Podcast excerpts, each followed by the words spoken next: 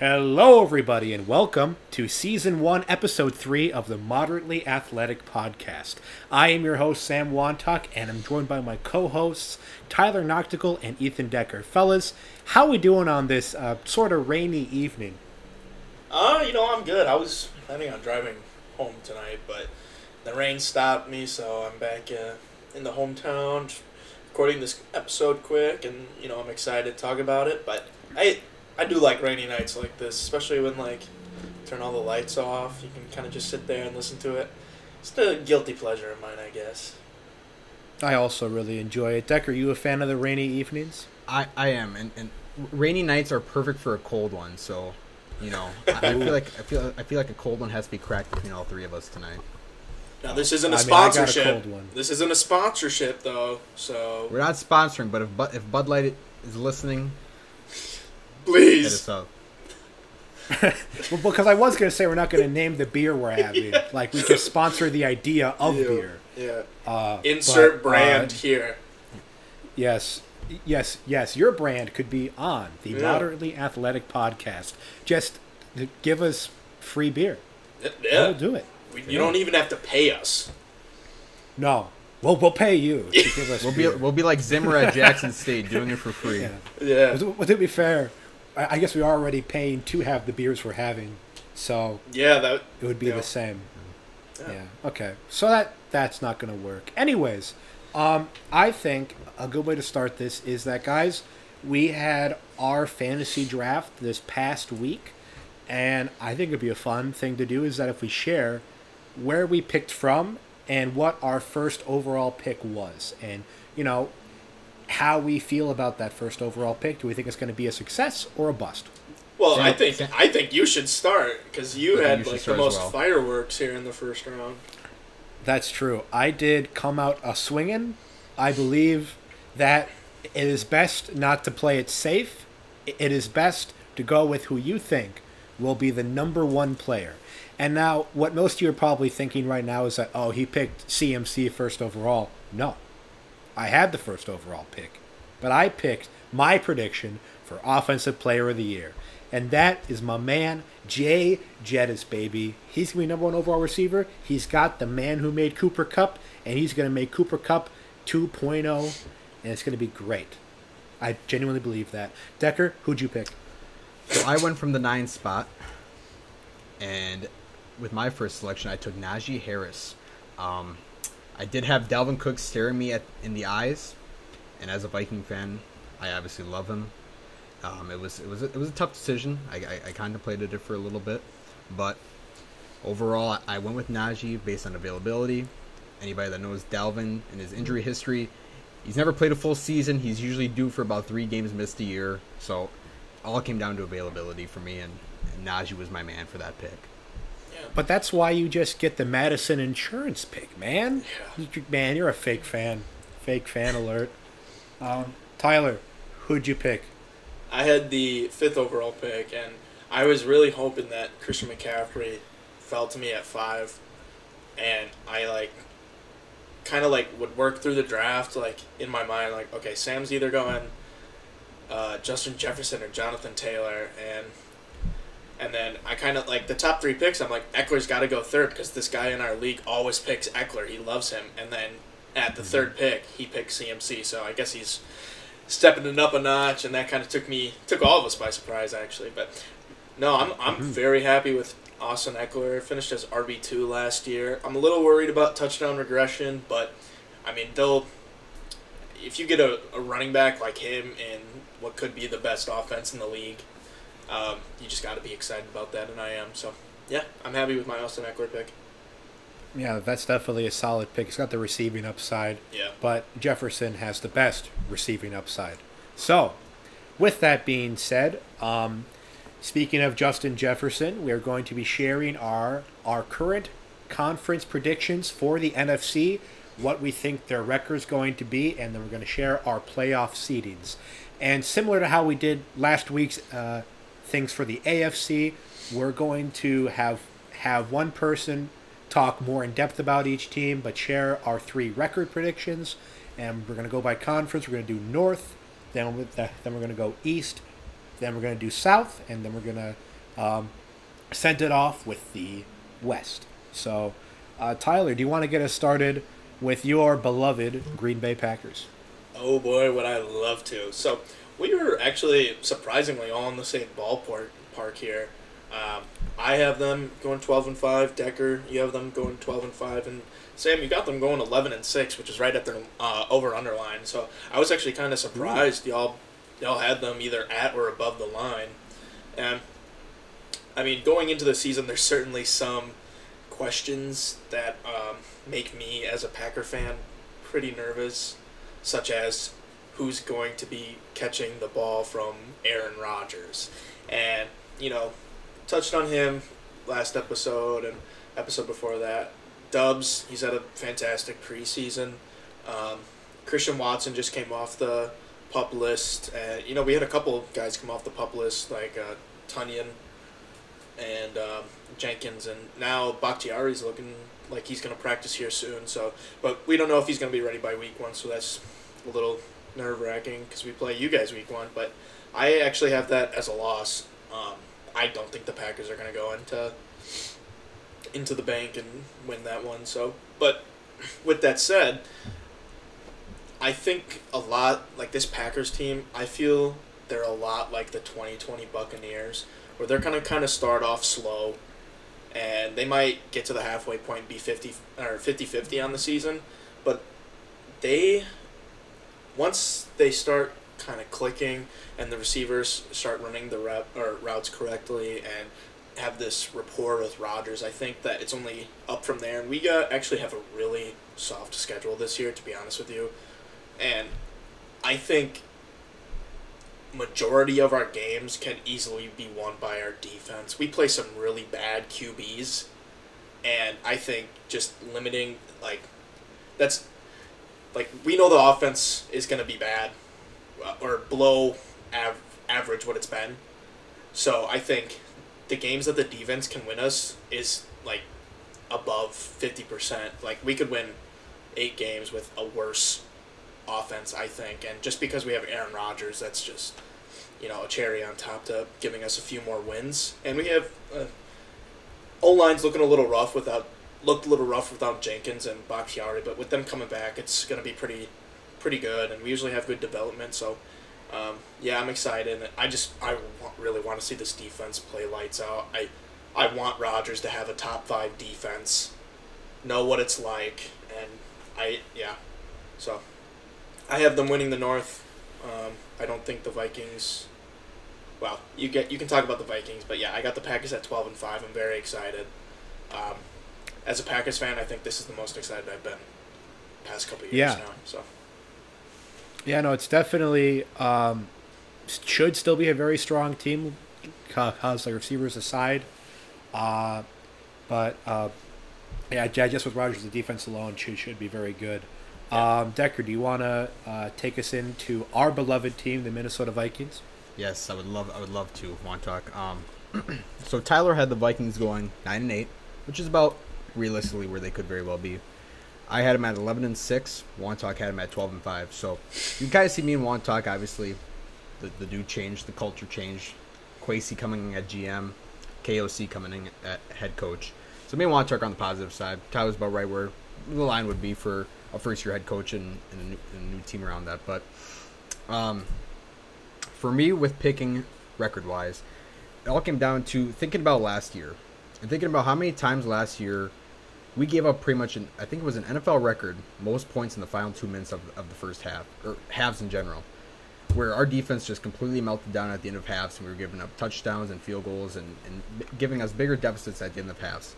A lot of that was because of Mike Zimmer and not not adapting to the new NFL, where young offensive minded head coaches like Matt LaFleur, Sean McVay, those type of guys, just run circles around him because Zim was coaching like he was in the 90s. And that's just not how the NFL works nowadays.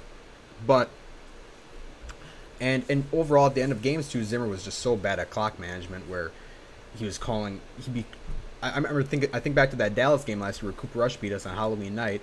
And uh, Zim was trying to call a timeout, and he already used all of his timeouts, and it ended up being a penalty. So Zim was very, very bad with clock management. I think KOC coming in there now is, is, is really a breath of fresh air. Um, not much has changed with the team. You still got, you know, we re-signed Kirk. You know, a lot of mixed emotions about that. I, am definitely was mixed about that, but I can understand with with with KOC wanting to work with Kirk and see if he can get another level out of him that Zim just flat out couldn't. You got Dalvin in there, who's you know arguably a top five back in this league when when healthy and at the top of his game. You got Jefferson, who's a top five receiver. Um, you know Adam Thielen, reliable veteran, who's you know a red zone touchdown machine. KJ Osborne really really carved in a role last year in, in year two as the wide receiver three, and then getting Irv Irv Smith Jr. back at tight end this year can be can be huge because I know Kirk loves to loves to go to the tight ends as well. Um, and then just defensively, you know, adding Za'Darius Smith and, and a healthy Danielle Hunter, standing those guys up on the edge in a new in a new defense in a three four this year for us. I think can pay really big dividends, especially if both of those guys stay healthy. That's been the major thing with those guys is Danielle the past two years has not been able to stay healthy, and Za'Darius last year for Green Bay was out all year until he came back in the playoffs. But you know, I just think with KOC coming in there, bringing in a new, new mindset, new, new coaching staff, and and really being able to kind of get the guys rallying, I think that with most of the teams still there from last year, and obviously last year could have been more wins had it been different circumstances. I just think that the games we probably would have lost last year, I think we'd come out on top this year. So, you know, I think maybe nine, ten wins could be realistic, but I'm just kind of going 11 and 6 you know, I love the optimism there, Decker, uh, because because there was so many close games that I mean, obviously, coaching definitely played a hand in us losing those close games. So hopefully, these new guys can just coach better than what we had. Speaking of optimism, I'm going to touch on the Detroit Lions. Um, so uh, Tyler has them going six and eleven. Uh, Decker has them going seven and ten and then I have them at what what what might be like a team high all time, uh, ten and seven. Now I know what you're thinking, Sam. You are high, ten and seven. These are the Detroit Lions. All right. Well, let me tell you why I think the Lions will go ten and seven. Uh, Tyler kind of touched on this briefly with with the Packers. The Packers have a really easy schedule, and that just goes for the entire North. I mean, our schedules are all pretty easy. And when you're looking at this roster, I mean, on paper, they have a really good group of guys. Uh, I mean, you have Jared Goff. Um, Goff is going to be going into his second year in this system. I mean, we've seen in the past he can play well when you put um, put a good team around him, and I think that the Lions have, have done a pretty good job of doing that. You know, they got Swift, who's a great running back. I mean, they got a really solid receiving core, especially when Jameson Williams comes back. He's going to have a variety of weapons to throw to, and they have a great, great O line. Uh, it's full of really solid players with quite possibly the best center in the league and a really good uh, second year right tackle. And now this is where it could all really go wrong is in their defense. Um, it's it's definitely not uh, a bunch of uh, well known names going out there, but they were a group that actually played pr- pretty well last year in a lot of games that they lost.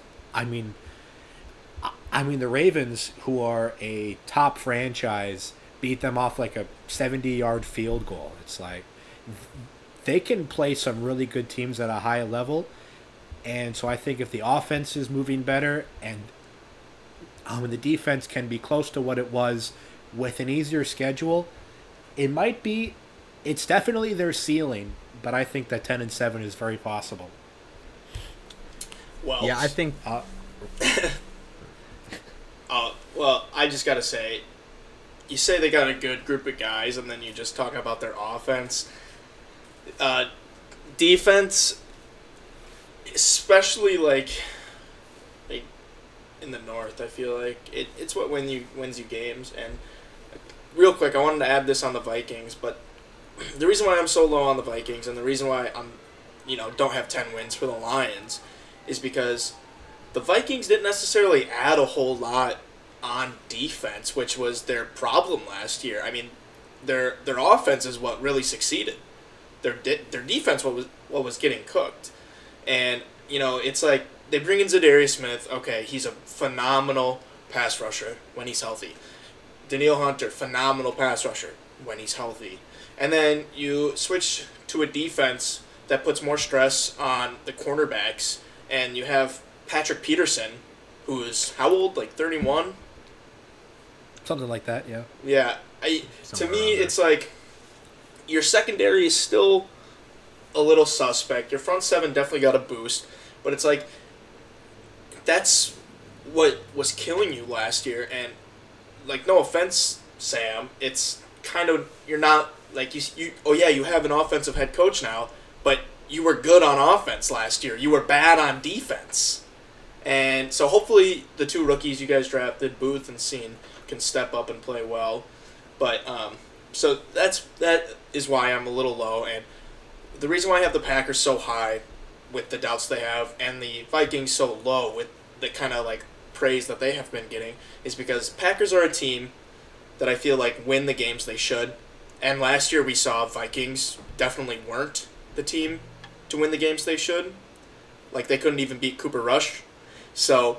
Um, you know, maybe a coaching change helps this for them, and um, love to see it well, actually, I wouldn't love to see it as a Packers fan, but maybe you guys prove me wrong. But going to the going back to the Lions, you know, it's it, their defense is full of holes. You know, it's it's not a good defense. They got a really poor secondary. Jeff Okudah's been a bust. You know, it's like they they spend all these high draft picks on this defense. Hopefully, Aiden Hutchinson pans out, but you know, it's like it, there's just too many holes on defense for them to like I, I, I even think six wins is a little is a little uh, oh, what's the word I'm looking for? Um, six wins Generous? Ma- generous. Thank you. Yeah, brain fart. Um, Yeah. It might be even a little generous for them just because their defense is pretty stinky. It's pretty bad. But you know, I love watching them on Hard Knocks. They're an in division. They're an in division team that I really, really want to see win. Like I really like what they have going on, but I just can't get behind a ten and seven season. Sam, sorry. Uh, well, you know, not all of us are on the man Campbell train quite yet, but we'll get you on there, Tyler. At I, least- I, I swear I, we will. I definitely Yeah. like the culture he's building, though. I mean, Yeah. that the culture he's building is definitely one that is built to succeed. I think Yeah. year three, though, of Campbell will definitely be the year to hit, especially Yeah. if Hutch really pans out. And like you said, Tyler, I love watching them on Hard Knocks. I love. I was Yeah. telling you the other day, I love their coaching staff. I really Yeah. do. A bunch of former players who have been there in the big time games and, and know how to win, and especially you know not even just Hutch, but that middle linebacker Malcolm Rodriguez. Yeah, I think that kid, if, if that kid can really pan out, he seeing him in camp and just in the preseason games, yeah, he can. He can yeah. He's been playing out, really well. So. but yeah, that's Well, you know, we may not. Sam, I'll take the segue for you because we might not all agree on the Packers and the and the Vikings and the Lions predictions, but we can agree on one thing, and that's the Bears are gonna suck. They are gonna Yeah. stink this year. I mean, we we have them going. I I have them going two and five. Decker with a generous three and fourteen.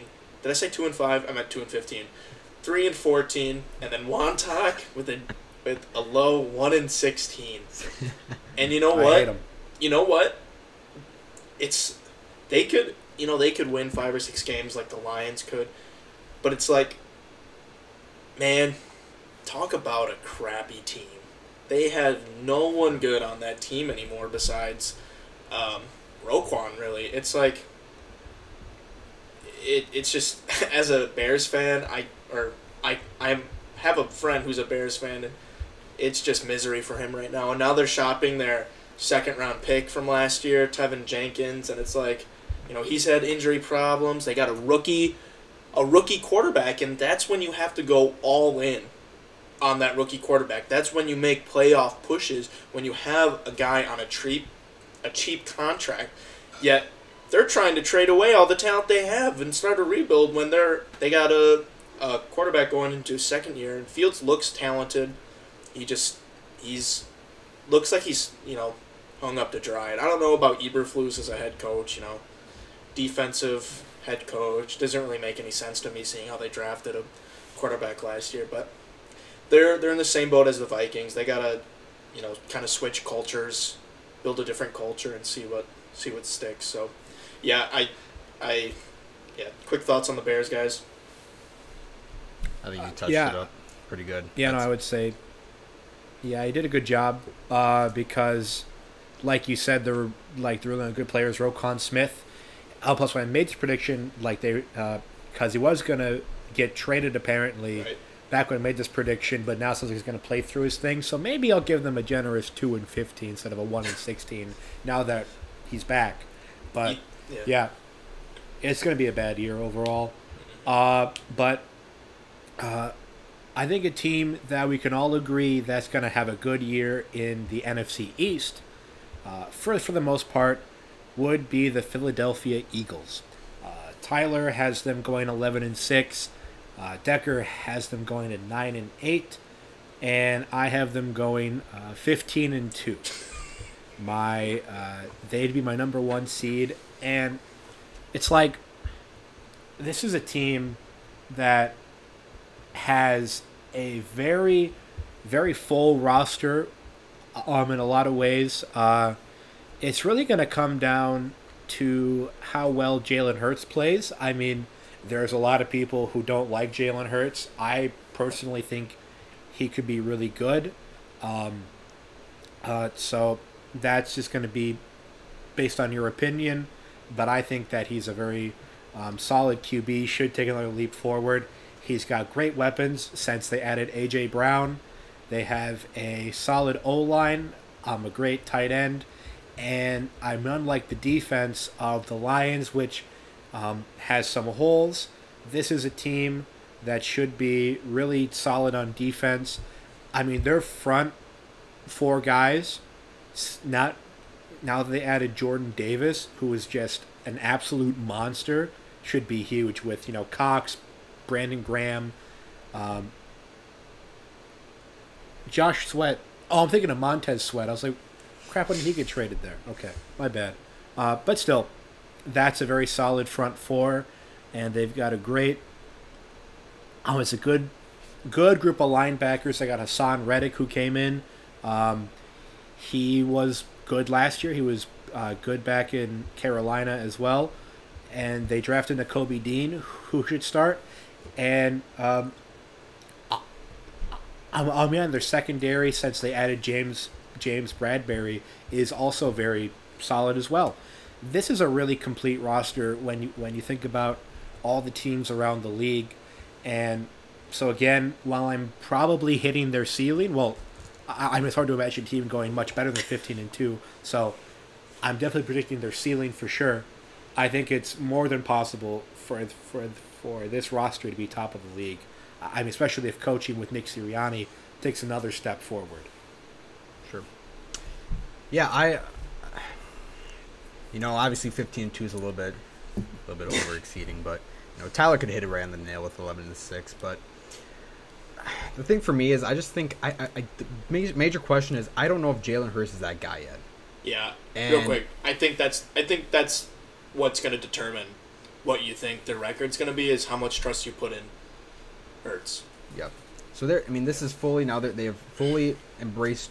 You know, Jalen Hurts. They can go bring in AJ Brown.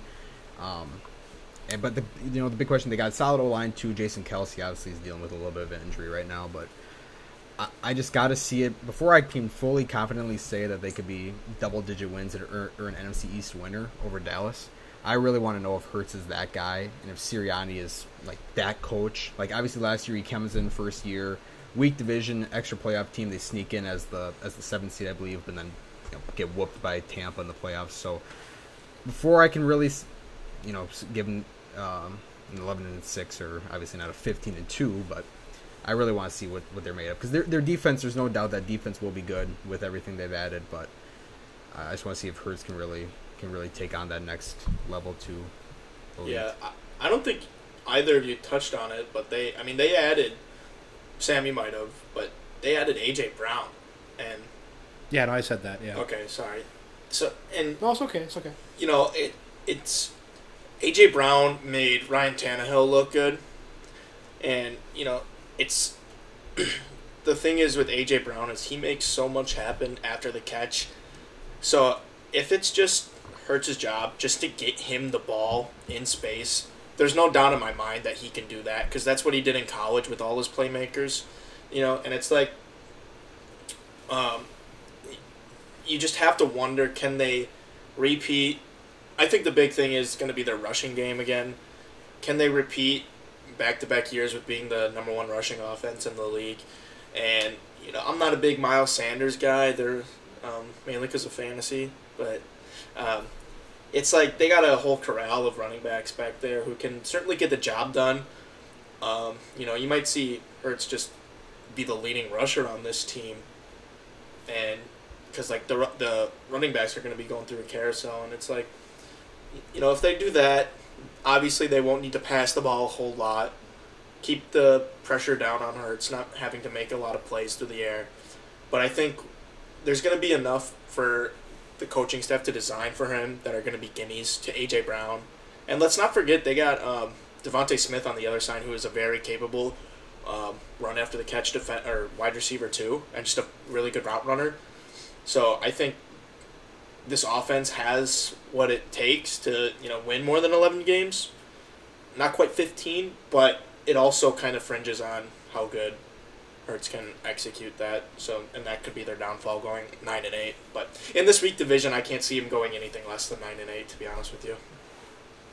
Yeah. So, so, so I think we are seeing the three extremes of how we feel about Hurts Yeah. and so that's clearly going to be our biggest deciding factor.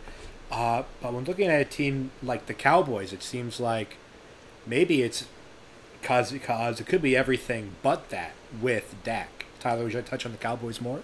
Yeah, yeah, oh, yeah. So I got them going ten and seven, and then this surprising. You guys, Dak, you have them going twelve and five, and Sam, you got them going thirteen and 4 So my reasoning behind this is, you know, it's like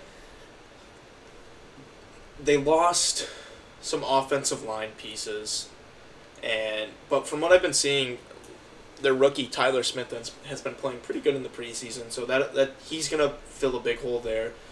But Zeke's getting up there. Tony Pollard's a good playmaker. I'm a little worried about this um, offense, which I think is kind of getting a little overlooked, just because outside of CD, there's not a whole lot of playmakers, and maybe you know Dalton Schultz, who's the tight end, but it's like they're gonna want to pass the ball a lot with Dak, and it's with Amari Rogers gone, it might be, you know. Then again, he did miss quite a few games last year. I guess I'm just not as high on the Cowboys' offense this year as some might be, and I think their defense is going to take a major step down because I don't think Diggs is going to get nearly as many picks as he did last year. That really, like, he got how many picks? 11, right?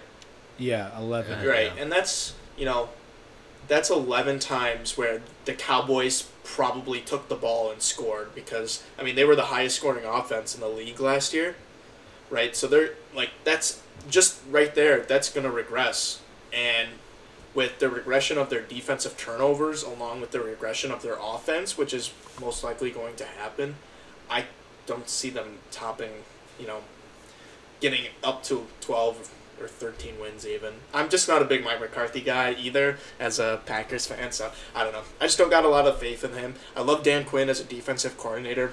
Hopefully he gets another shot as a head coach, but yeah, I think um, I think Diggs is I think he's going to, you know, obviously not get as many picks this year and that's going to lead to less turnovers and less points for that offense. So Yeah, I kind of get what you're saying about that. Um, but, but like, I think that maybe even a part of the reason why the why the defense um, did so well with like getting turnovers was was was was was not just like luck or player skill, but also just like coaching scheme. So, so it's like certainly yes, there's going to be a regression because it's really hard to get 11 receptions to two two years in a row, but I don't think it's going to regress as much as maybe you think it will. Decker, do you have anything to add to that? Well, Yeah, sorry, sorry I to cut you off. Sorry to cut you off, Decker. But it's like, what what else does Trevon does Diggs offer? Like that's all he offered. He he allowed like, it wasn't the mo well, it was up there. It was like, like top five most amount of yards when targeted. Like he literally has nothing else to offer besides those 11 turnovers. So when you have a cornerback getting torched on one side of the ball and not producing the amount of uh, interceptions as he did the year befo- before, that's definitely going to be exploited, scheme or not. Okay, it, scheme okay, or not, scheme or not, though. That's the thing. Like you, you, you talked about the scheme, and I, I don't think that's going to matter when you have Diggs giving up. You know, I think it was like might have been the most, maybe like that. He got that many. A, he got burned a lot. he got burned a lot, you know. So maybe he doesn't. but you're presenting this.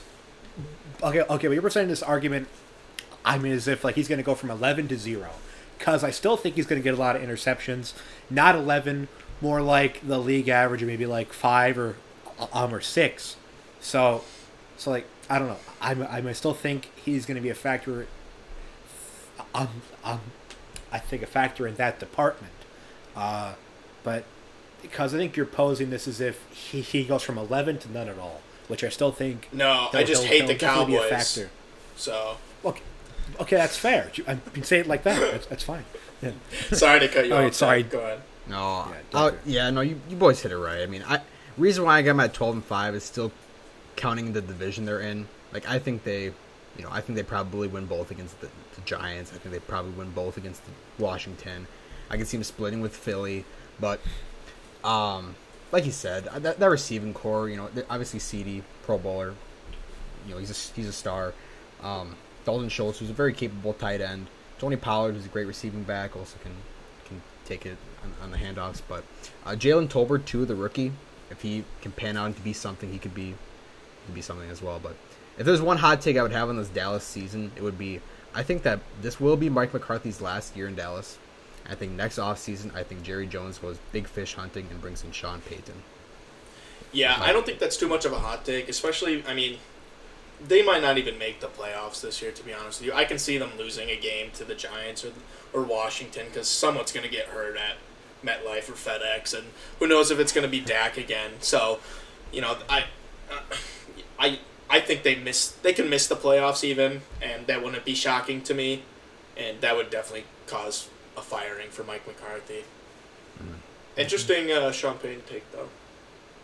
Yeah, no, I think because that could definitely be a uh, cause possibility. I think that Sean Payton will be on the job hunt next off season. Uh, but Dick, do you want to take us into the Giants now? Sure, not obviously not as exciting of a team to talk about, but someone's got to take the reins on them. I- I'll do it. So me and Tyler both have them at six and eleven, and Sam with a very discouraging three and fourteen for first year head coach Brian Daboll. Um, Tyler, I'll let you take reins after this of after my point, but I got reason why being six and eleven for me is obviously Daboll coming in, a lot better of a head coach than Joe Judge, Pat Shurmur, those those in the past. Um, you know, this was a guy that really took Josh Allen to an elite superstar level. Now, I'm not saying he will do that at all with Danny Dimes, but I think he can get more out of Dan- Daniel Jones, obviously, than the previous ones, or Joe Judge could have, um, to at least maybe a capable level. You know, they definitely have.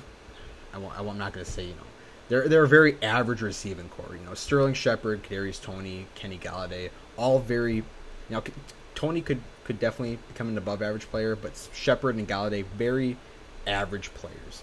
Um, and, then, and then a big X factor will truly be on offense. Will be can Saquon return to Saquon? Can can you know they can this offensive line with with first round pick highly touted Evan Neal at right tackle, Andrew Thomas at left tackle taking a step up in his second year last year. Can those guys and in the interior can they open up more holes and more running space for Saquon? Can he really take over to the to the dominant force he was before? Um, you know that, that'll be a big question, and, and health for him as well. Um, defensively, they also um, get first round pick Kayvon Thibodeaux, who just got hurt in the preseason. He'll be out about three four weeks, but maybe he'll miss like the first week or two of the of the of the regular season. But can, can he pan out, and can these can these rookies pan out around them? And um, you know, defensively, that's still very still very meh for them. You know, Blake Martinez is, as Tyler would tell you from his Green Bay days, not not very good in coverage. He's he slows down. He always seems to be one step behind. You know, Dexter Lawrence on in the interior and Leonard Williams. Can those guys can those guys get wreak havoc on the corner uh, on the quarterback? But I think I think six and eleven is, you know, I could maybe see five and twelve for first year for first year of Daboll, but you know six and eleven, I think he can he can kind of maybe give him two more wins from from last year. Yeah, that's definitely. Um, there's a lot of what ifs, and it seems like you're taking the positive side on most. Like, will Daniel Jones play better with Daboll? Will Saquon come back to form, like his rookie season form? And I mean, I hate to be a pessimistic guy, but I just kind of see like the, yeah, the more negative side of both. Like Daniel Jones, I mean, I just think he flat out sucks really hard and I don't think that you you can really get much out of a guy that sucks as bad as he does. Um, Saquon, God, I really want Saquon to be good. I just, Me too. I don't know. Yeah, because you drafted him. Yeah, definitely you. Uh, because I, because I drafted Saquon ninth overall when he was a rookie. I gave him all my trust in the world, and he really paid me back that year. Um, he hasn't been back to his form, so so because I'd like him to be, but I just don't see that happening. That's why I'm thinking more of a three and fourteen. But if things go right, six and eleven is more than possible for a roster of this uh, quality. Uh, Tyler, do you, you have anything to add? Yeah, just real quick. I mean, I actually I like their front seven as like a just run stopping. I think, and you know, Adoree Jackson's still a decent cornerback. Um, Xavier McKinney at safety. So I mean, they got they got pieces for the defense. That old line is going to be bottom five. I fear. I you know Evan Neal has he's been a good run blocker. He's been really sucking it up as a pass blocker. Just is really just leaning over his feet when setting his blocks, and that's any experienced edge rusher knows how to exploit that. So he's got to clean that up before the season starts, definitely. But I mean, if they can control control the pace through Saquon on the ground, limit the times Daniel Jones needs to throw. But I mean, a lot like a lot like Hurts, Daboll should be able to scheme things up for him, um, and get the ball to Toney, who was had like like a near like seventy percent juke rate last year or something when he was healthy. You know, so he he was actually like electric when he had the ball in his hand. So you know, it's and he, and they actually drafted uh, Wan'Dale Robinson, who's a lot like Toney, very very shifty after the catch. So, so you know, there's promise there, but there's just too many holes. And first year coach Daboll, you know, it's like I feel like six and eleven might be their ceiling that me and Decker have them at. So Yeah. Uh, and then I'll just touch on the Commanders briefly. Um, Tyler has them going seven and ten, and then Decker and I have them going four and thirteen. Um, and I, I wasn't certain if I was completely correct with my four and thirteen prediction uh, back when like kind of before the preseason started. But after watching some of their games and seeing some of like the clips and the highlights from those games, uh, there's just not really much to grab from this team. I think it, uh, similar to probably every team we've talked about here, is going to depend on the quarterback play. And uh, Wentz was obviously okay with the Colts. Uh, wasn't going to win any games, but he wasn't terrible. But he had the run game to rely on. So I think it's going to depend on if their committee, with you know Gibson, Robinson, and uh, uh, McKissic, can that make a JT? Probably not. That's why I'm kind of low on them with a uh, four and thirteen. Um, but yeah, um, is there anything quick to add to the Commanders? no, I mean, with how bad we think Wentz was, it's still a quarterback upgrade. So, I mean, the they have a pretty solid old line. Still, I mean, they just lost Scherff, so that's not good for them, obviously. Um, but th- they probably have one of the best defensive lines when healthy. They got some powerhouses up there, but besides that unit, it's hard to pick out anything good. I mean, they, they have pretty decent wide receivers. I mean, they got um, McLaurin and Dotson, who's actually been looking pretty good, and Curtis Samuel. So um, it's not like Wentz won't have any help. So Yeah. just not a very exciting that's team. true. No, not at all. Uh, but but there is a team that is uh, quite exciting, and they're in the NFC South, and they are known as the Tampa Bay Buccaneers. We have them all with pretty high records. Uh, Tyler has them at 12 and 5. Uh, Decker ha- has them at 13 and 4, and so do I. And I, I don't know if we all like truly think that like this roster is like top tier cause like cause because like it is, but you just also look at the division they're in and just how how totally easy it is. Cause you got the Panthers and Falcons that are in full rebuild mode. Uh, Saints are are definitely close, but they're like the second best team by far in this division. So they should have a very good division record. Um, and of course, you got Tom Brady under center. He's very good. Um, and then you got Leonard Fournette, who's really good. And they got great receivers in Mike Evans. And when I mean, when Chris Godwin comes back, he'll he'll be very good. And then they brought in Julio Jones, who if he stays healthy, it's like, God, if you were like in 2016, and you said that it was Mike Evans and Jones, you'd think like, what happened, you know? Because that's like an insane. Uh, of of course, we're in the year 2022, but that still has a very high ceiling as a receiving core. And of course, Russell Gage is nothing to scoff at. I, definitely the biggest question mark for this team is their O line. Uh, I, I mean, especially with Marpet retiring, and then you have their center who went down. Was it a season-ending injury, or was it, uh, or was it just like a temporary thing? I think they all they claimed was indefinitely. I know they Jensen? didn't, never said season ending. Yeah, it was. It. I believe it was serious. I'll look that up. You can keep talking. Okay. Uh, but yeah, so that's definitely the biggest question mark. And obviously, Tom Brady's always played with really good O lines. So maybe that'll really ha- uh, quite quite have an effect on him. But I feel like they'll they'll still be able to put something together. Um, but that's definitely going to be the biggest thing to watch. That that's their big X factor, and their defense I uh, hasn't changed a lot since since since the Super Bowl a couple years ago. Um, they they still have a good group of safeties with Antoine Winfield Jr. And of course, last year the cornerbacks were very questionable. Yeah, the whole year, but that didn't stop them from still having a great record. So I don't think that's some, something that's going to be a big worry. But um, yeah, it's really all barring the O line. But I mean, obviously all thinking pretty positive. So uh, definitely going to win a pretty weak division this year. Uh, Tyler, did you find out uh, what happened to our fella?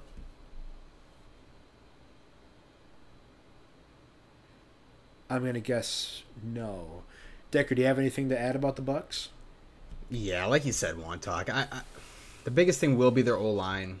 Um, Ryan Jensen is such a sturdy, solid center for Brady, um, who just holds it down up up in the middle in the O line. Um, that's a huge one for them. Alex Cappa, their right guard from last year, left for Cincinnati, so that was another huge loss. Marpet retiring at a, I think he was 28, a, a young age. Um, definitely, definitely hurts. Wirfs has been banged up in camp right now, where he's um, kind of re-aggravated that injury he got last year in the playoffs. But um, um, some O line help they did bring in was Shaq Mason, his old buddy from New England days at right guard, so maybe that helps out a little bit.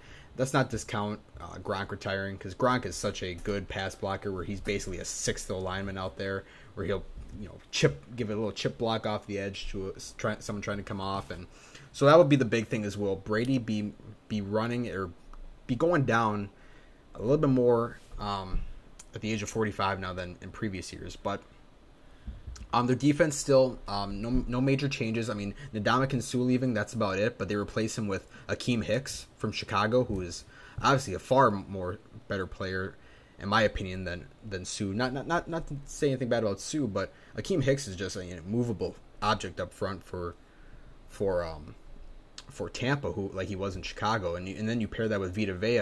I don't see many teams at all running being able to run up the middle, and then Shaq Barrett and um, Joe Tryon coming off the edge for them um, and pairing up the middle with Lavonte David. Their defense is just still so so good, and you know, like you said, even with the cornerback play, that front seven will be causing so much havoc. It, those cornerbacks, sure, if they get burned sometimes, they'll still be in a good spot. So, um, thirteen and four for both of us, Sam, and then twelve and five for for uh, for Tyler. I, I don't think that's too far of the question. And um, just like the Cowboys, if I had to say one take, hot take on the on the Bucks, which might not be such a hot take, I think this, regardless of the Bucks season this year, I think this will be Brady's last season in Tampa.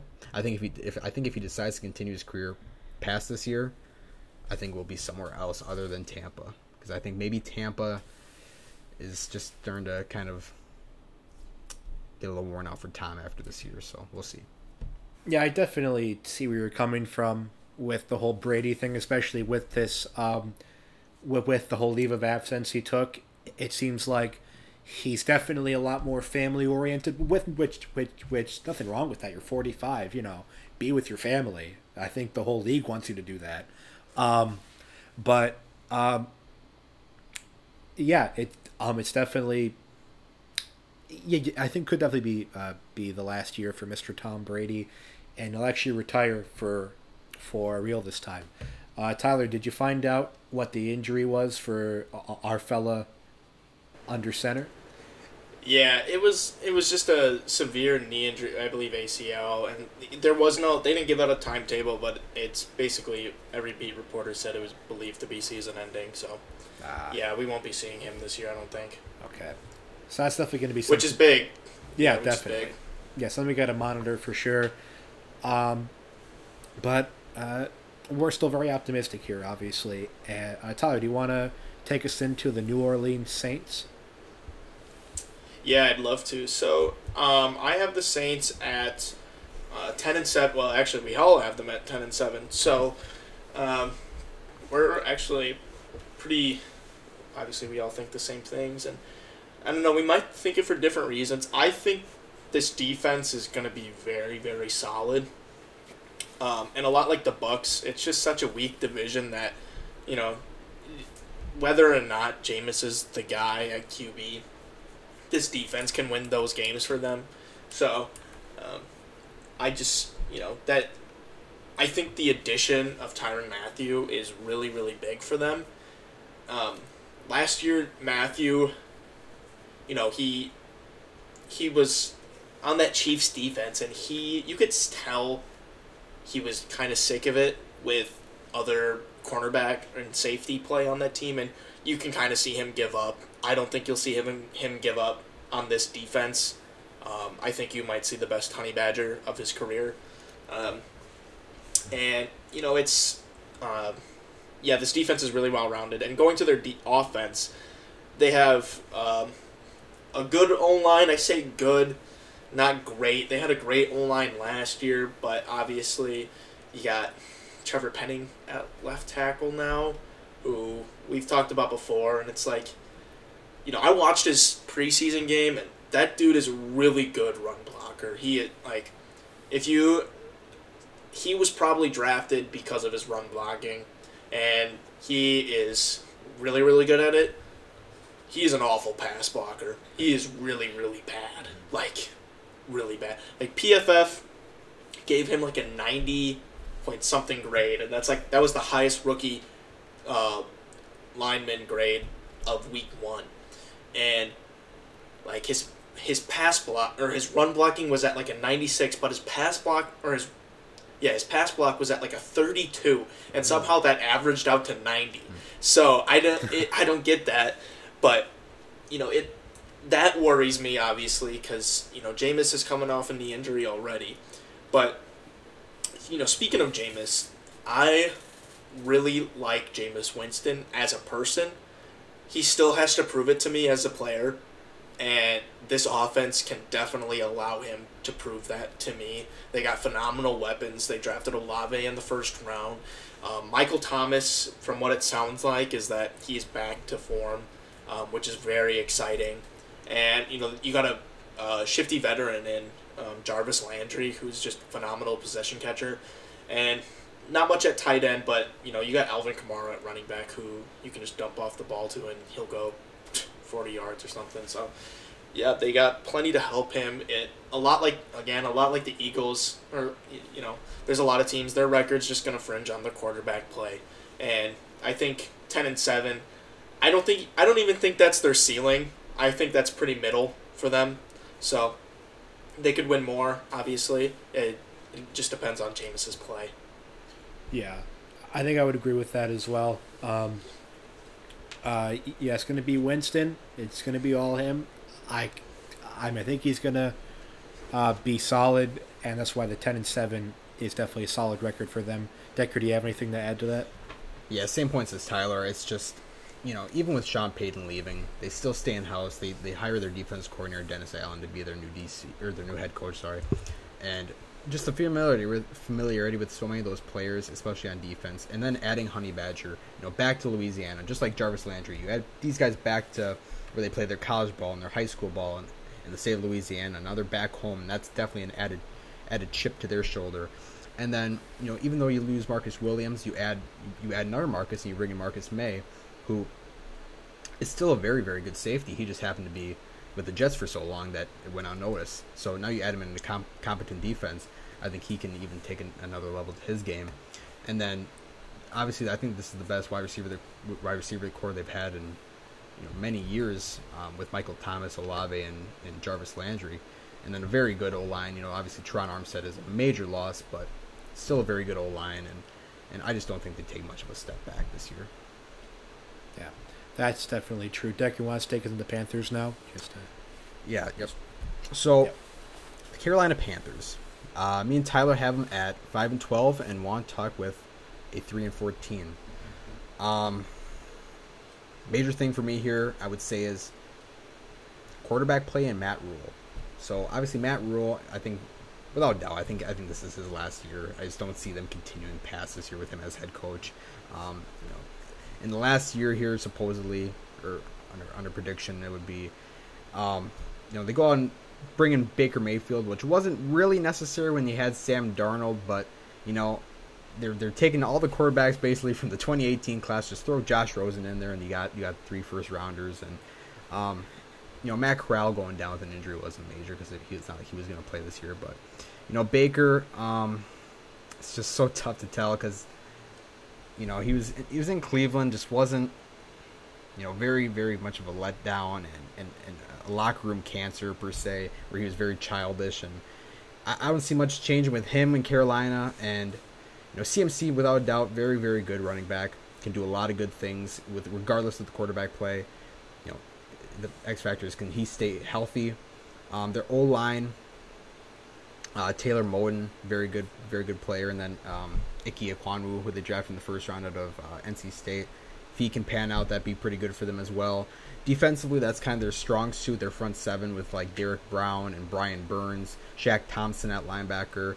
Um, they got a very good cornerback room too, with young guys and like Jaycee Horn, C.J. Henderson, and, and Donte Jackson. If those guys can really play to their potential, that defense could be could be pretty good and keep them in a lot of games. But the the offense and, and coaching just comes down to me, and um, five and twelve is really the best I can give them right now. I just there's no room for for more. Yeah, it's definitely a, um, it's definitely a team that I think that's the record that could be the most wrong on my end in terms of them possibly being better than three and fourteen. Um, I think it, like a lot of not the ten, depends not on the, the ten and seven Lions. No, not the ten and seven Lions. No, no, no, no, no, no, no, no. no. That is reasonable. I, think. okay. I yeah. Um, uh, it's like yeah. I mean, I'm yeah, cause cause cause. I mean, I agree. I agree with you. I think three and fourteen for that team is a little low, to be honest with you. Um, their their defense show shoot um, showed us last year that it was capable of winning games, um, and I think the loss of Hassan or Haason Reddick was actually kind of big for them. So, um, and um, some also some interior defensive guys. So I I don't think that defense is going to be as potent, but like that hit on, that secondary is young, fast, and pretty good. Like he didn't touch on Jeremy Chinn, who's Oh, Jimmy Chin. um, he's he's a solid safety too. So yeah, they they definitely can win with their um, with their coverage. We just gotta hope that that pass rush can get to them on defense. And uh, yeah, I really like Ike Ekwonu. I think he's gonna be really really good. So Yeah. And then I'll uh, just lightly touch on the Falcons as well. Um, we have them all at quite a low record. Uh, Tyler has them at 4 and 13, and the Decker and I have them both going 3 and 14. And, it's like if you're looking at the two teams with the worst rosters this year, you're looking at the Bears and you're looking at the Falcons. Uh, Falcons just um, don't have a whole lot going for them. I mean, they brought in Mariota, which, I mean, obviously is a very different, uh, well, QB than Matt Ryan, but no matter what, he's still, uh, still probably a downgrade. Um, Cordarrelle Patterson was obviously the biggest surprise for them by by far. He played very well, but will he be able to have that same workload as he's aging? Um, and the receiving core, obviously, Calvin Ridley's out for the season. So what you're really looking at is uh, Drake London and Kyle Pitts as the top two targets. I mean, obviously Pitts should be very solid, but will Drake London be that guy? That is yet to be seen, but it's definitely light on weapons and the O line is below average, and the defense. Uh, I mean, outside AJ Terrell, uh, it's kind of a dumpster fire. So Yeah. I can definitely see why none of us like them too much, and why we have them all with under five wins. Anything to add? I think, yeah, I, I think the only reason why we have them at three or four wins is because they played the Panthers twice and then the Bears once. So, um, yeah, not not too high of hopes for them. Yeah, it's prob- probably not going to be great. But now in our last division with the NFC West, uh, we have uh, two or three really solid teams. Uh, Decker, do you want to start off with the Rams? Yeah, I'll start off with the uh, reigning Super Bowl champions here, the the LA Rams. Um, Tyler with a ten and seven, so a bit of a Super Bowl hangover he's predicting, and then me and Wantalk at thirteen and four. Um, my reasoning behind this one would be, um, you know, not much, not much really lost from from last year. Um, obviously, the the big offseason news for them was would Aaron Donald return or not, with a lot of news of him possibly retiring or hanging it up, especially after a Super Bowl win. But he comes back. He's committed to the team for now. Um, Bobby Wagner they bring in from Seattle. Obviously, you know, he's getting up there in age, but he's still very, very, you know, generational middle linebacker where he's where he's dominated for many years um, in the old Legion of Boom there in Seattle. Um, then on offense too, you, you still got Cooper Kupp, rated offensive player of the year, had one of the best wide receivers seasons you'll ever see. Um, you get Cam Akers, who's a very solid running back, um, coming back from his torn Achilles that he suffered last year in training camp, and then ended up coming back to um, at the end of last regular season. So he had a he had a remarkable comeback to be able to even play at the end of last year and into the playoffs. Um, you get him back for a full season, and then sure Odell is you know still out there and injured and not with the team right now. He's unsigned, but um, you still got Van Jefferson. You got Allen Robinson, who who um, is a good receiver, but just was in a very very bad team with with the Bears for for the past four years here. Um, O line wise, um, Rob Havenstein at, at right tackle. Um, Whitworth retiring is, is, is a big one for them because even at, at 40, he was still very solid for them. Um, big question too will be is can with Matt Stafford's um, elbow injury that they've kind of been talking about this training camp and him kind of dealing with a little ailment there. Um, I wouldn't take that too too seriously because you know Stafford's always had little minor tweaks here and there throughout his entire career, but he's been a tough guy to be able to hang through. But um, could I definitely see maybe a Super Bowl hangover hangover for them where maybe it was like ten or eleven wins, um, for sure.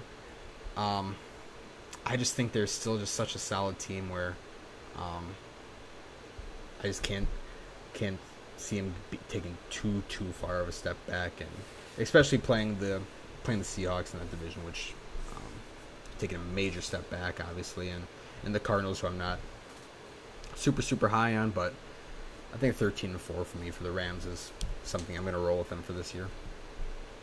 Yeah, I think I'm definitely in the same boat because because the biggest factor I was also taking into account was will Stafford be hindered by his elbow injury? Um, and obviously, I think the same way that it shouldn't affect him too much because he has been practicing, obviously, and it seems like I mean he said it's been fine, so Saul trusts the guy who has the elbow injury that he feels fine, and so I think that 13 and 4 is definitely more than possible for a team trying to make it back and to go back to back in the Super Bowl. Tyler, anything to add? Not really. Just not. Just don't like this old line. To be honest with you, it it's a little scary. They just lost their like third round rookie out of Wisconsin, Logan Bruss, who was projected to start at right guard. Um, and you know they lost some pieces on defense too, some edge rushers, including Von Miller and Bobby Wagner starting. You know he's generational talent, but he just does not have the athleticism to keep up in today's league anymore. So uh, I'm just they got a few holes here and there that just make me a little nervous, and I don't I I think this um, having to play the 49ers, who I will touch on very soon, is going to be kind of their downfall. Yeah, why don't you take us right into it, Tyler? Talk about the 49ers awesome. Uh, 49ers are like I've said already. They're they're a lot like the Eagles, man.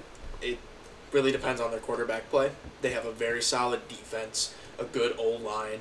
You know, they're always in the top ten for rushing attack, um, and that's mainly in part of not only that old line but also the coaching staff that they have there.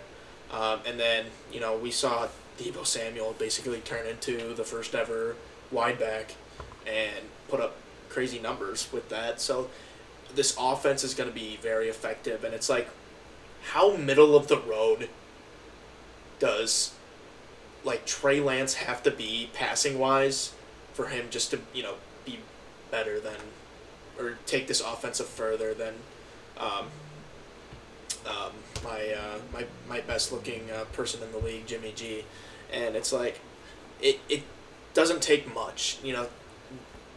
Jimmy G's, you know, he was top 10 in efficiency for like, um, well, for a lot of categories. I can't name them off the top of my head, but, and it's like, how can, do we think Jimmy G's a top 10 quarterback in the league? No, not at no, all. No, you guys shake your heads no. no. Yeah. And it's like, so if this guy who isn't a top 10 quarterback in the league get it, putting up top 10 efficiency numbers, it's probably just a system, a scheme thing, and it's like Trey Lance has shown flashes of really good pocket presence and accuracy. It's, I think, if he is able to fulfill the shoes that Jimmy G did with the efficiency, passing wise, his running um, upside is like through the roof. So I think, and the, and Shanahan's just very good at scheming things that you're. This might be the best uh, uh, rushing attack because it's always the ones with a good rushing QB and a good um, head coach that can scheme it. So I think um, my hot take, I guess, would be that the 49ers are going to have the best off or best rushing attack this year. Um, and I I have them going 12 and 5, winning the division. Deck, you have them going 10 and 7, and Sam at 11 and 6. So we all think that they're going to be really well. I mean, they they made it to the NFC Championship, and um, you know I um, yeah, I think they're going to be really good this year, and I think Trey Lance is going to be really good too. Yeah, when you really just consider like the entire added dimension that um, Trey Trey Lance can add to the quarterback being uh, being more of a rusher than Jimmy G, that's going to be huge for them. Um, so yeah, like you said, I'm, I'm, he's got to be pretty, pretty, you know, middle of the road. But yeah, he's just got to be middle of the road passing, yeah. man, and that's that's what Jimmy G was. He just yeah. Yeah, and, and so the rushing thing should definitely help. Decker, anything to add? No, you guys hit it hit it pretty good. I I like this team a lot still, even though my record might show I, I absolutely love them, but I definitely like them a lot. That defense with, with Bosa and Armstead and Javon Kinlaw and um, on the D line and Fred Warner at middle linebacker, who's so so good. Um, and I think ten, the best linebacker in the yeah, league. Very very good. He is. Yeah. Um, I think just my reasoning for ten and seven is I just think maybe maybe Trey Lance's full first year here starting. I think maybe there'll be like a couple games where he just has like a hiccup game where it could be, you know, a, a little bit of a little bit of inexperience showed. But you know he's got all the support around him. Kyle Shanahan, great offensive coach, and and a, and a, and a solid, very solid O line with Trent Williams and Mike McGlinchey, and and definitely the receivers around him and, and Deebo and Kittle and those boys. So I think they'll be very good as well. Yeah. Um, that's definitely a very good chance uh, because they're always a team that's very solid for the whole season. And we can't really say the same thing for the Arizona Cardinals. Uh, good Tyler, segue. Thank you, thank you, thank you. I'm the master of the segues. Uh, Tyler and I have them going seven and ten, and Decker with what I believe to be a generous nine and eight. Um, so, so please correct me if I'm wrong. Did we all like forecast a midseason collapse for this team when making our record? Yes or no? No, I just think that they're going to be bad all season. Really. I can't. yeah, I just had like games back and forth here. I never had like them getting up to a very hot stretch or very slow start, and then getting hot. I just kind of had them very, you know, win here, loss here, win here, loss there for me. Oh crap! Oh, well, that's what I did, cause, cause, cause I think them have them because I had them starting like, like five and three, and then I just had them to- totally dying off. Uh, plus, when you look at this roster, there's definitely a possibility of that being the case. I mean, obviously, Kyler Murray, he's a very talented guy. There has been questions of his work ethic this past off season. Um, some some think he'd rather be uh, trying trying to get crowns on fall guys than study the playbook. But but he's been calling plays and actually scoring more points than their coach, which is my biggest question mark with this team. Is that I think that Cliff Kingsbury is an absolute bum, and he just has such a great roster to make him look better. But you look at his rest. I I, I mean the guy got a starting job as a head coach after going what was it like five and six at um at Texas Tech. Um, Yeah. I just with Patty. with Patty. Yeah with Patrick Mahomes. Of course, Patrick Mahomes is now you know top of the food chain QB, and somehow the guy, like not even just just going to be a positional coach. He became the head of this team, and from from from a five and six record in college. I just don't get that, and they extended him. I think that's the worst move that they could have made. So, so the coaching's Yeah. a big question mark for me. Um, but they've got a solid running game in James Conner. Dude had so, um, dude had a crap ton of touchdowns. Will obviously regress, but um, I still think the running game should should be solid with Kyler still using his legs. I'm I'm obviously D Hop is going to be gone for for the for the first six games, but you still have Marquise Brown, who can really stretch the field well. Maybe not catch every ball, but he'll stretch the field, and make room for guys like Rondale Moore and AJ Green and Zach Ertz to really make some work. Um, Could you repeat that real quick? I missed it. oh, I was The just saying. Oh yeah, I, I I was just saying how D Hop suspended, but you still have Marquise Brown who can stretch the field, and then there's Rondale Moore and AJ Green, and uh, Zach Ertz who can still make some catches. So they have solid weapons all around. Um, uh, um, um, the O line,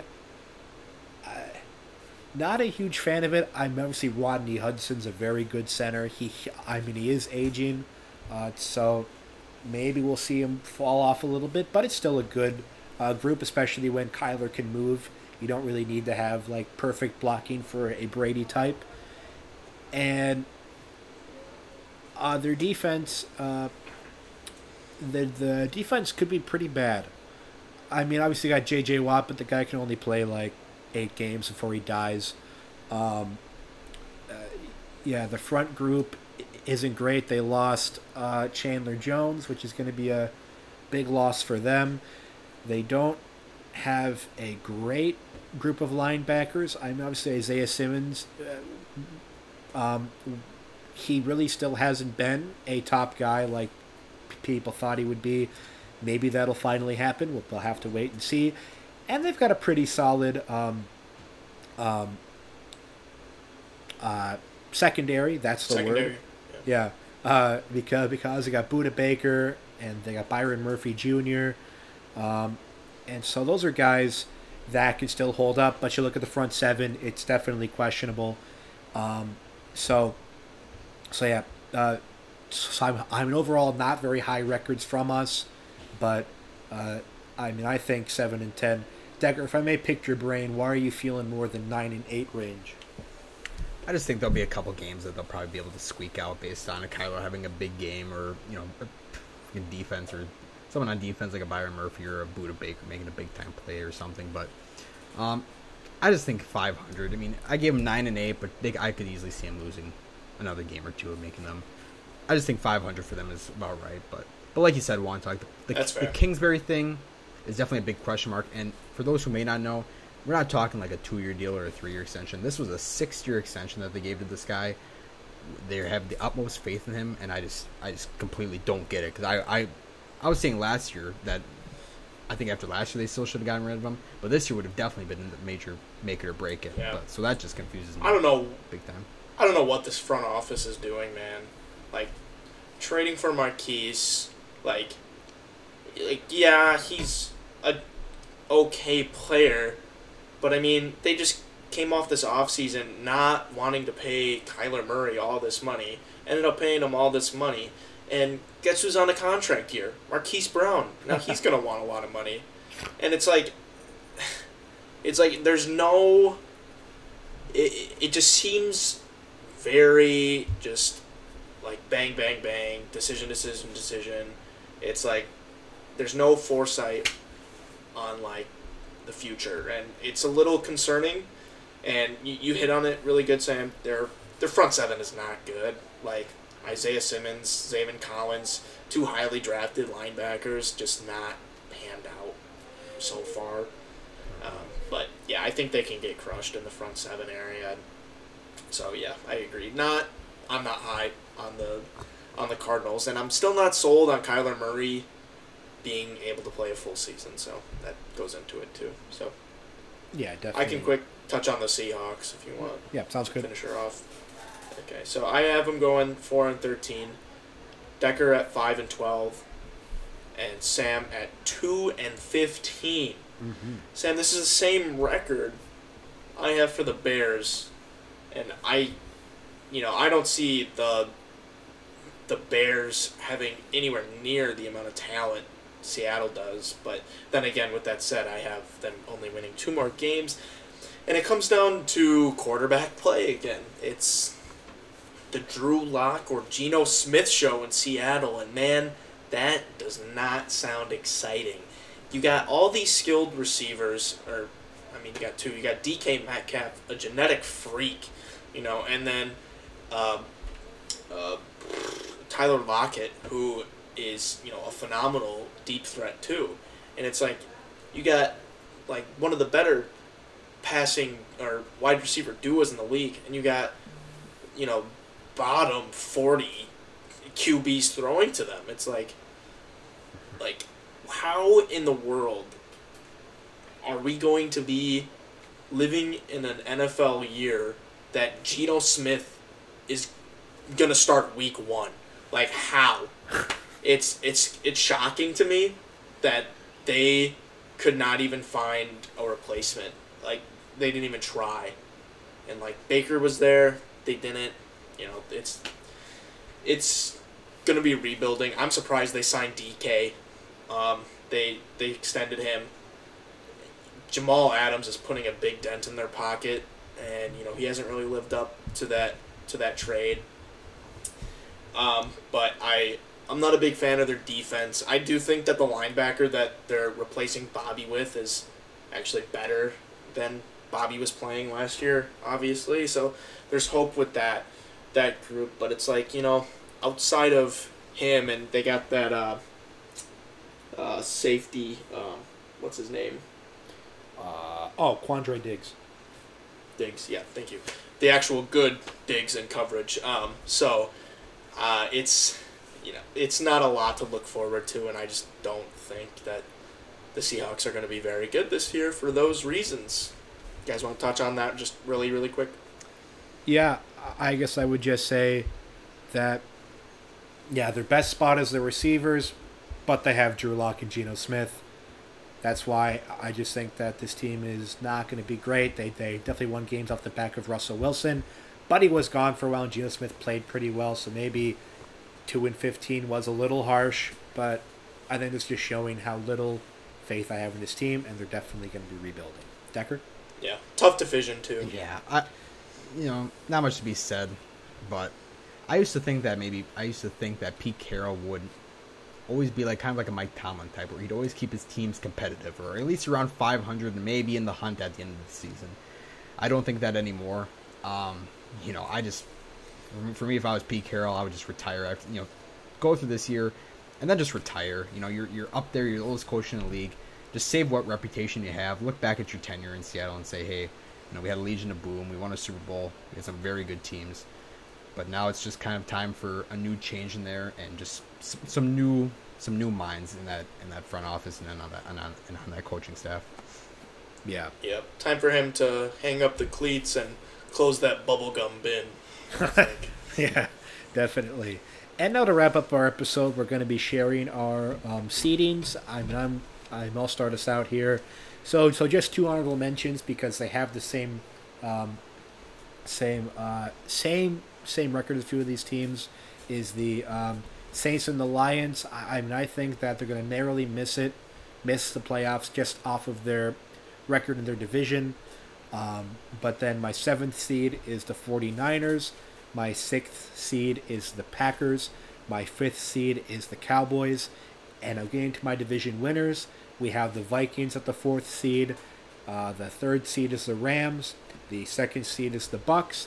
And the Eagles will be the number one seed in the NFC. Uh, Decker, who do you got? Okay, so so like, or so I got the Bucs at the one seed. I got the Rams at the two seed. I got the Packers at the three seed. I got Dallas at the four. The Vikings at the five. Saints six, and the, and San Francisco seven. And then yeah, my division winners I have Dallas at the four. Green Bay at the three. Rams at the two, and then Bucs at the one. All right. Tyler, And what do you got? for me, yeah, I got Cowboys sneaking in at the seven, and then Saints at six, Rams at five, Eagles at four, Packers at three, 49ers at two, and then the Bucs at one. All right. Yeah, so I mean, we we have our seedings out there. What do you guys think that the Super Bowl matchup is gonna be? Because Yeah. like just just going off like what I have for like one seeds, I have the Chargers against the Bucs. Okay. Um, you know, I, I, cause I don't know if I would say the Eagles would win the Super Bowl. I mean, I think that that they're going to be great in the regular season, but if we're looking at teams, I think is going to go to Super Bowl. I mean, I would say Bills, and um, I could honestly say that maybe the Rams run it back again, if Stafford is healthy, obviously. But um, yeah, Yeah. Bills and Rams could be possible for me. I think. Yeah, I think for AFC, I'm definitely more confident on the Bills being able to make it and taking that jump. Um, NFC, it's very, very coin toss for me. I can see, it. I mean, all the three top teams. I could see, I could see Tampa being in there. I could definitely see the Rams running it back. Hell, I could see the Packers in there. So, um, I, I think I'm of all those, maybe the likely would be, you know, maybe the Rams being able to run it back, but definitely very much of a coin toss. Yeah, I would uh, definitely agree that the NFC is a lot harder to pick. Uh, but those are our predictions for the NFC. I hope that you guys enjoyed listening. Uh, and uh, just a quick little uh, plug here is that for the next episode, we'll have a quick Q&A section if anyone drops any questions to us. We love answering questions. Maybe you have something that's been really picking at your brain and you just got to ask someone. Ask I, I mean ask an expert. Um, and we're maybe the closest thing that'll answer your question. So you can ask us, and we'll answer it. You can DM us on Instagram. We're at Moderately Athletic Podcast with dots in between each word. Moderately Athletic Podcast, and then our email is Ask Moderately Athletic at um, um, at gmail.com. That is ask moderately athletic at gmail.com. All right? You know, Sam, we may not be experts, but we are moderately knowledgeable on the sport of football. So, Yes. And we'll There we give go. a moderately good answer. Thank you for listening. You have a good evening, everyone.